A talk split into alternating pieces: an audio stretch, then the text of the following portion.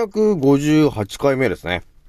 賢者の戦闘プログラム第558弾。始めさせていただきます。創造船オメガ号宇宙一の名記録マスター、青木丸でございます。今から話すことは、私の個人的見解とおとぎ話なので決して信じないでくださいね。はい、ではですね、今回ね、一発目にね、お伝えしたいのがですね、神の骨、第9弾になるんですけども、今回ね、皆さんにお伝えするのがですね、私が過去ね、何度もね、そのことに挑んでるんですけど、なかなかね、いまいち、今一歩、改善策が、に到達できてなかったですね。頭痛なんだよね、と。頭痛というところにね、また、青木丸がですね、戦いを挑もうかなというところがあったんだよね。まあね、なんだかんだね、この地球上にはですね、頭痛でね、悩んでる人がいっぱいいるんですよ、というところがあるんで、そのね、頭痛の人をね、治したいと、いうことを思っているので、戦いを挑んでみようかなというところがあったんだよね、と。というわけでね、一発目はね、ちょっと頭痛の話をね、してみようかなというところがね、あったんですよね、というところなんですよ。じゃあひとまずね、私のアンカーラジオさんは、現在、34,898 回再生突破しましたというところになってございます。もうすぐ、34,900 再生突破するぞと、いう感じになってございます。皆さん、聞いてくれてありがとうと、いうことになってございますという感じなんだよね。ひとまずね、こう埼玉をね、だいぶ寒くなってきたなというところがあるんだよね。やっぱりね、寒くなってくると、体が硬くなるし、なんていうんですかね、ぎっくり腰とか、そういうものとかにね、なりやすくなるじゃない。冷えてくるとね。ということがあるので、体のね、このほぐし方とかね、体の温め方とか、そういう情報はね、皆さん求めてるかなと、いうところがあるな、というところがあるわけで、じゃあひとまず、また押しちゃうんで、一発目の話にするんですけども、とりあえずね、この背骨と呼ばれてるところと、まあ、仙骨、と呼ばれてるところが、どうもね、本当に世の中に出てこなかったっていうのもあるし、私がやっと到達したというところもある通りですね。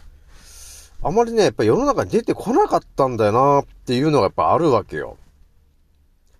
だから、この地球に住んでる、ね、99% の人たちは、何かこの病気になるんですけど、その時に、ね、ヒポクレテスさんが言ってた通り、食べてるものが原因で病気になってるよね、と。ね、だから腸内環境が悪くなるんだよね、と。イコール、ね、病気になるんですよね。というような、考え方が、ね、あるじゃない。でもこの考え方っていうのは本当に、地球に住んでる 99% がほぼこの考え方で終わってたんだよねというところがあったんですよ。これはですね、本当青木丸ももうある意味ね、ヒポクラテスさんがもう腸内環境がまさにそこを整えなければダメなんだとね、病は腸から始まってんだっていうことをヒポクラテスさんが過去ね、歴史上言ってるというところにね、やっとのことで到達して、でそれであれやこれやね、食べて体にいいもの悪いものね、添加物だ遺伝子組み換えだっていろんな情報が頭に入ってきて、いかにもねこの腸内環境がねこう病気の発生の有無を決めるんじゃないかみたいな感じになっていたんだけど、やっぱりね何かが物足りなかったというので、私が仙骨に到達してからまたね、ほんとさらに、なんていうのかな、視野が広がった感じがあるんですよね。だからね、腸内環境を整えることによって、ほとんどの病気とかね、癌とかも治るんだろうなというふうに思ってたんですけど、実際はね違うんで治ってないんですよ。だから何なのかなと思ってたところで出てきたのがこの仙骨の話になったんで、なったんでというか、そこに到達できたんで、これはね、ほんと皆さんにお伝えすることができてよかったなと、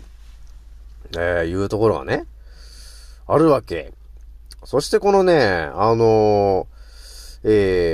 カイロプラクティックと呼ばれてるものは何なのかっていうところなんですけど、結局ね、このカイロプラクティックっていうのは、回路というのが要するに手なんだよねと。で、そのプラクティックっていうのが要するに技っていう感じで、分けてね、呼ばれてるんですけど、これの大元っていうのは、ギリシャ時代にまさにこのカイロプラクティックと呼ばれてるね、仙骨だったり背骨だったり、そういうところのね、歪みを取るという、その、医療、ね、があったわけなんですよ。もともとね、2500年前の話なんですけど、もともとそういう治療法をギリシャの人たちはやってたんだよね、と。いうことが、歴史上にあるわけ。で、最古のね、記述になってくると、紀元前 5世紀、ヒポクラテスの、関節に病気の原因に背骨をよく見なさいと。人間は全体を治療すべきで、治癒力は体の中にあるよと。いうことを、それがね、残ってるわけなんですね。なので、こういうところを見てもらえると、ヒポクラテスさんっていうのは本当にいろんなことを言ってたなというところが見えてくるよね。ね、本当病気の原因が腸内環境かと思いきや、ヒポクラテスさんが言ってるのが、病気の原因に背骨をよく見なさいよと、いうことを言ってますと。ね、だから、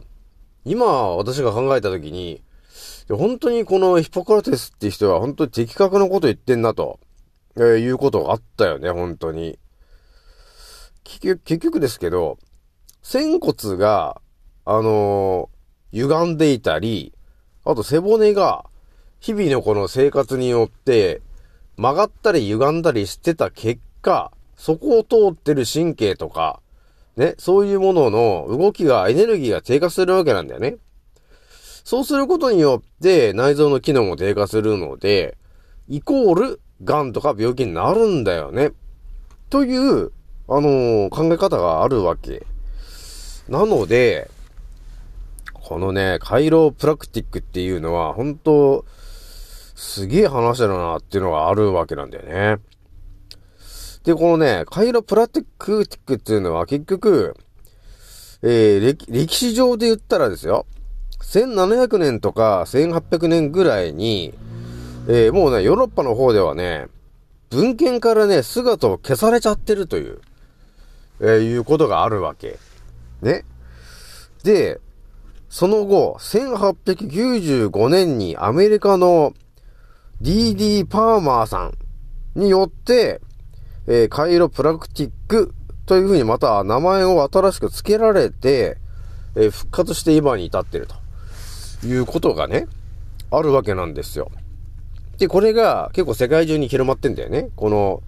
カイロプラクティックと呼ばれているものなんだけど、まあ普通にね、これやってることが、整骨院とかね、整体院とか、それに近いようなことをやってるとは思うんですけど、よく見てもらえるとわかるんですけども、骨をね、バキバキバキバキ鳴らすようなものでもなく、かといって全身をマッサージするわけでもなくですね、基本的にこのカイロプラクティックっていうのは、仙骨の歪みとか背骨の歪みを、取る、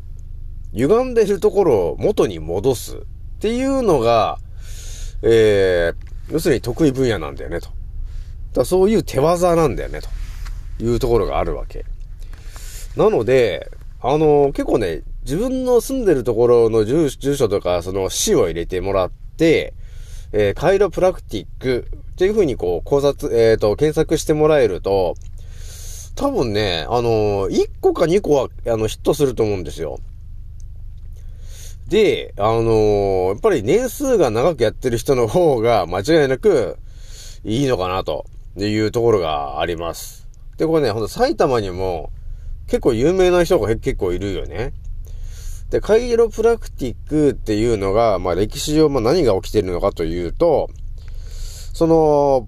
ね、パーマーさんが何やったかっていうとですね、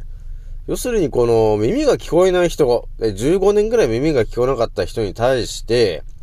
背骨の、要するに、第一頸椎のところが歪んでいるということを、このパーマーさんが発見しましたと。で、そのパーマーさんがその第一頸骨を元に戻すということをやった結果ですね、その難聴みたいな耳が聞こえなくなってる人が、完全に治っちゃったんだよねという、不思議な話が残ってるんだよねということになってるんですけど、まあ私のチャンネル聞いてる方だったらこのねからくりももう見えてきているのかなとねいうところがあるんで、まあ深くは言わないですけど、結局、背骨の、ずれてるの、まあ、背骨がずれてることによって、まあ、昨日の話もそうなんですけども、糸電話的な感じでね、神経が、圧迫されたりすると、やっぱりそこの音が通りにくくなるんで、やっぱり耳が聞こえにくくなったりとか、あとはエネルギーがうまく供給されなくなるというところがあるので、その結果、病気になってしまうと。耳が聞こえづらくなっちゃうと。っていうところがね、あるんだよね、というところがね、見えてくるはずなんですよね、というところがあるので、まあ今日も一応言っとくんですけど、今こう難聴で困ってる方とか、耳がなんか聞こえないとかね、その辺で悩んでる方がいたらですね、ちょっと気軽にね、DM してきてもらえると、私もある程度わかるところはあるよというところがあるので、ちょっと気軽に DM してきてもらえるといいかなというところがあります。今もね、なんか何人か DM が来てるんですけど、ね、なかなか多分ね、耳が聞こえないとか、難聴とかの人って、この青木丸ってやつは大丈夫なのかっていうふうに多分思ってると思うんですけど、いや、相当ね、なんていうのかな、皆さんが思ってるよりも、この青木丸というやつはですね、宇宙一の免疫力マスターだということを、もうこの2年ぐらい発信して、ね、日々、毎日のように連続でラジオを発信してる男なんですけど、やっぱりね、宇宙一の免疫力マスターと、日々言ってるだけのことがありましてですね、頭に入ってる情報が、当たり前と常識の、次元をもうすでに突破しているという情報が溢れているので、世の中にね、出てこない話を、基本的に、情報を発信してるわけよ。なので、普通に病気が治る人が、圧倒的に増えちゃってるという、このチャンネルになっちゃってるわけなんだよね。なので、まあ、難聴とかで、耳が聞こえにくいなっていうので、こう悩んでる方とか、もう十何年その状況なんだよねっっていう人がいた時に、ちょっと気軽にですね、青木村さんに DM してもらえると、なんていうのかな、お医者さんに話しても多分ね、通用しないんだけど、私に言ってきてもらえると、いろんな角度で今まで世界中の情報を考察してきてるんで、人生変わっちゃう人がね、ちょっとね、増えそうなんだよね、というところがあるので、ちょっとね、難聴の人、耳が聞こえない人、ね、いましたら、ちょっと気軽に来てもらえるといいかな、というところがあります。あとね、まあ、一か八かもありますけどね、生まれつき、耳が聞こえない方とかもいると思うんですよ。ね。生まれつき耳が聞こえてない。ね、っていう方もいて、こう手話とかやってる人もいると思うんだけど、ちょっとね、試しに青木原にちょっと話しかけてもらえると、普通に生きてると出会わない情報が、私は頭の中に相当入っているから、もしかすると、その耳が聞こえないんだっていう人生があった人をですね、あれ？耳が聞こえるようになっちゃったっていう、この、なんていうの、普通に考えたときに、そんなわけねえだろ的な、ね、そんな奇跡が起きるわけないでしょみたいな話を、当たり前に奇跡を起こす力がある可能性あるんで、ちょっと気軽に言ってきてもらえると、アドバイスできることが、やたらとあるからね、と。いうとこあるんで、ぜひとも気軽に言ってきてもらえるといいかな、というところがあります。で、私が言うのは、大体ね、医者が言ってる、その、世界を飛び越えてる話で、どっちかっていうと、このヒポクラテスさんだったり、日本の医学の発祥の地であります、大国主さん、その辺が言ってたであろう、視点の話を、バシバシお伝えすることになるんで、気軽に言ってきてもらえるといいかな、というところがございます。じゃあ、ひとまずね、一発目これぐらいの話にしといて、ちょっとね、二発目ちょっと、お伝えしておきたいね、頭痛の話があるので、ちょっとその話もしたいなというところがあるんだよね。はい。ではですね、頭痛のね、ちょっと話にちょっと突撃していくんですけど、頭痛に なる方っていうのが、なんで頭痛になるのかっていうことについて、私もね、過去ね、ほんとね、相当ね、頭痛に対して挑んでるんだけど、やっぱりね、いろんな原因があるわけよ。だから、そのいろんな原因をね、見つけては皆さんにお伝えしてきてるわけ。でもね、多分ね、未だにまだ頭痛が取れてないんだよね、という人が多分いると思うんです。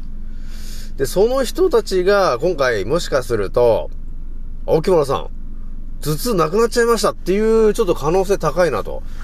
いうことが、ちょっとね、予感してるということがあるので、ちょっと皆さんね、こうご期待で聞いてもらいたいなというところがあります。でね、青木原何を言うかというとですね、仙骨と、ね、神の骨仙骨というところが見えてきて、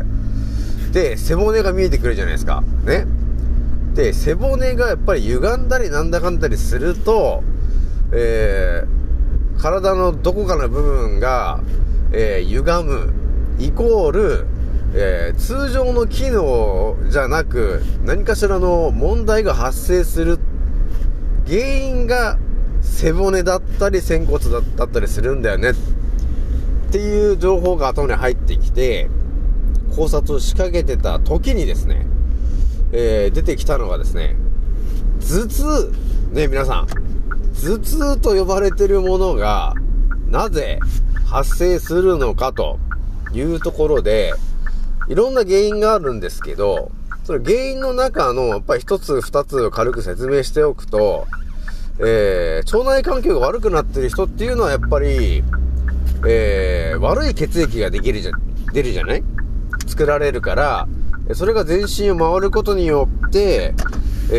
頭痛をしている可能性がありますと。いうところを私は過去ね、発見して皆さんにお伝えしてきてるわけなんですよ。で、あとは、その他に、紫色のね、鉢巻きをすることによって、頭痛がちょっと和らぐというところがあるので、ね、紫色っていうのはこの蘇生する色なんだよね、というところがあって、頭に巻いてもらえると、病気が、ちょっと緩くなるよ、というところで、ね、昔の情報でいう、病鉢巻きと呼ばれている情報の通り、それも皆さんにお伝えしてきたんですけど、いまいちね、この頭痛と呼ばれているものが取れないよ秋村さんという方がやっぱりいるわけなんだよねと。で、その人たちね、取れないよって言ってる人たちに対して何かしないといけないというところもあり、常に私はね、頭痛というものについてもですね、いろいろ考察を仕掛けてたわけなんですよ。で、今回ね、やっとね、ちょっと皆さんに、これはっていう風におすすめできる情報が入ってきたんで、ちょっとね、頭痛の人ね、聞いてほしいなというところがあったんですよ。で、今回ね、お伝えするのがですね、もちろんね、頭痛になる原因はいろんなものがあるんですけど、その中のもう一つがですね、頭の中にあるリンパの液だったり、あとは血液とかね、そういうものっていうのはやはり流れが悪くなってくると、やはり頭が痛くなったりする原因になるんだよねというところがあります。なので、そこをやっぱり整えてあげないといけないというところがあるわけで、ね、どういう話につながってくるかというと、今難聴とかの話してるじゃないですか、青木丸がね。で、難聴の話っていうのは、要するに第一頸椎のところがちょっと歪んでると、要するに神経を圧迫するんで、結果耳が聞こえにくくなっちゃってる可能性が高いよというところがあるので、第一頸椎のところを、骨の位置を整えてねとっていうことを今お伝えしてきてるわけなんですけど、頭痛の人っていうのも結局ですね、私がいろいろ調べたことによ結果ですね、見えてきたのが、背骨のどこかがね、やっぱりね、この歪んでるね、姿勢が悪いのか何かで、この背骨がうまくこのまっすぐなっていないとですね、そこのまっすぐになってないところが原因となって、脳の方にね、その骨髄液とか、あとはリンパ液とか、そういう大事な液体がですね、うまく回ってない、循環してないということが、あるんですよ。で、そうなった時に、耳が聞こえなくなったりとか、ずっとこの頭で頭痛がすごくなってるっていうことが、起きる可能性が高いんだよねという情報が入りまして、要するにカイロプラクティックっていうものを、やった時に、仙骨のね、位置が整い、で、そして背骨の位置が整い、で、そうなって本来の骨の位置が整った時にですね、頭の方にもたくさんの、通常流れるべきものがスムーズに流れる、ね、だから頭の方に溜まってるであろうその汚れとかいらないものっていうのも、ちゃんと頭の血管を通ったりリンパを通ったりして、汚れがね、うまく循環するね、外に出すようになるという風になるためには、やはりその背骨のところの、トンネルね、そういうものがちゃんと整った位置にないと、そのトンネルがうまく使いこなせてないんだよねというところが見えてきてるわけなので、可能性としてはですね、背骨のどっかしらがやっぱり歪んでるか曲がってるかしていますと。で、一番怪しいのがやっぱり1番なのかなと、一番脊椎あたりなのかなというところが見えてきていますと。で、あとは仙骨、だから首をね、右とか左とかに回した時にちょっとなんか曲がりにくいとかある人は、ちょっとやっぱり、頸椎の1番あたりがちょっと、曲がってるのか歪んでるのかっていうことになってる可能性が高いよというところがあります。なので、まあ一度ね、ちょっとその、自分の家の近くのカイロプラクティック屋さんにちょっと、行っていただいて、初診料まあ3000円ぐらいなんですけど、そこで、要するに体がどれぐらい曲がっているとかね、そういうような確認をしてもらった時に、あ、曲がってますねと。もしかしてこれが原因で頭痛がしてる可能性がありますねっていうことが見つかり、じゃあちょっと次、実際にこの施術をね、施術しますと。で、言ってやった時に、あれ？頭痛がなんかなくなっちゃったっていうことに繋がる可能性があるなっていうことがあったわけ。で、これもね、本当に、まあ、いろんなやり方がある中で、整骨院とかね、マッサージ屋さんとかがあるんだけど、その2つっていうのは、ちょっとね、違うんですよ。私がおすすめしたいものとは。ただ、マッサージをしたりとか、骨をね、バキバキ鳴らすという次元の話じゃなくて、本来骨があるんだけど、その辺の位置がずれてるとか、ね、歪んでるとか、そういうものを整えるためには、やはり、カイロプラクティックと呼ばれてる人たちに任しておいた方が間違いないのかなというところがね、ちょっと見えてきてるわけ。なので、頭痛の人がね、ちょっとおすすめしときたいのが、自分の家の近くにあります、ちょっと有名っぽい、ね、まあ、ネットで検索したら、それが、その会社が、とか、その場所が有名かどうかもうわかると思うんで、できるだけ有名なところに行っていただいて、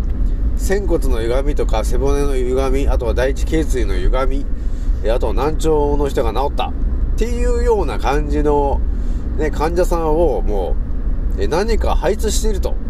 いうところが多分ね、身近に1個か2個ある可能性あるんですよ、案外。なので、そのカイロプラクティックっていうものをやってるところに、ちょっと人生1回でいいんですけど、行ってみていただいて、どれぐらい自分の体が歪んでるのかっていうところを分かってもらって、整えてもらった時に、治る可能性あるんだよね。その頭痛が。結局背骨とかの歪みが、その頭痛につながる原因になってる可能性が高い。っていうことがあるので、ちょっとぜひともね、ちょっとやってみてほしいなというところなんだよね。というわけなんで、今回ね、カイロプラクティックっていうのをちょっと紹介したかったなというところがあるので、ぜひとも、家の近くにあるかなというところを考察してもらえるといいかなと、調べてもらえるといいかなというところでございます。私もね、ちょっといろいろ今浮かんでんのが、もしかして私の中にいろいろね、情報をお伝えしてくれる人たちいるんですけど、私にあれなのかな、ゴッドハンドになれって言ってんのかなと思ってんですよね。だからね、なんていうの、頭にいろいろ知識が入ってるじゃないですか。私がね入ってて、この私が、カイロプラクティックとかなんかそういうの知識を得てね、誰かを治療しようものならね、まず骨を正すことができるし、さらにもう今までのだって情報でも、乳がんを治すにはどうすんのとかね、がんを治すにはどうすんのっていう情報も全て頭に入ってる青木丸が、カイロプラスティックティックやった日にはですね、これ間違いなくがんとか治せんだろうなーっていうのがちょっと見えてくるよね。圧倒的な話なんですけど。っていうところがあるので、もしかしてあれなのかなと。私をカイロプラクティックに誘おうとしてんのかなと。いうところがちょっとちらちら見えてきていますというところなんだよね。ひとまず今日はねこれぐらいにしておきます。次のおせいでまたお会いしましょう。またねー。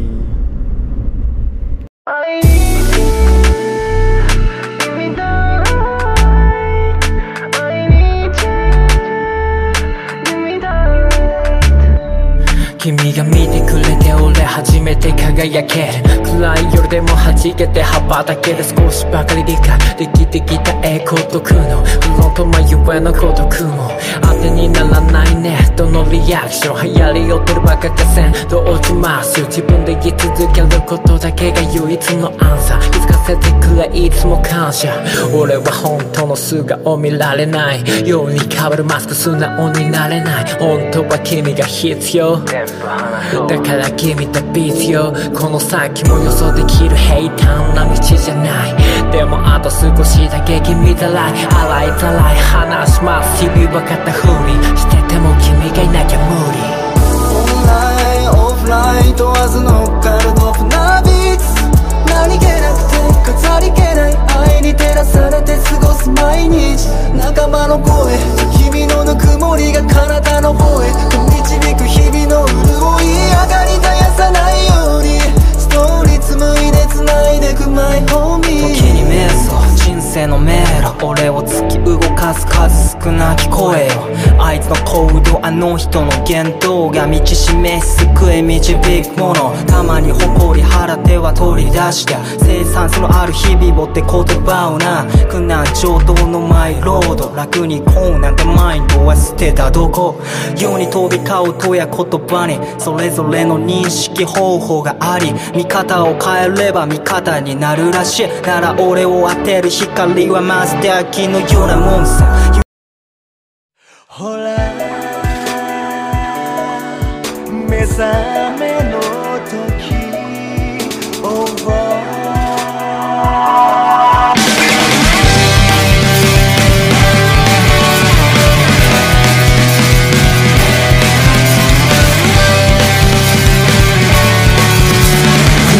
い森の先へ続く古からの息吹、限りある命の先にある答えを誰もが求めるから、ほら聞こえるでしょう、ほら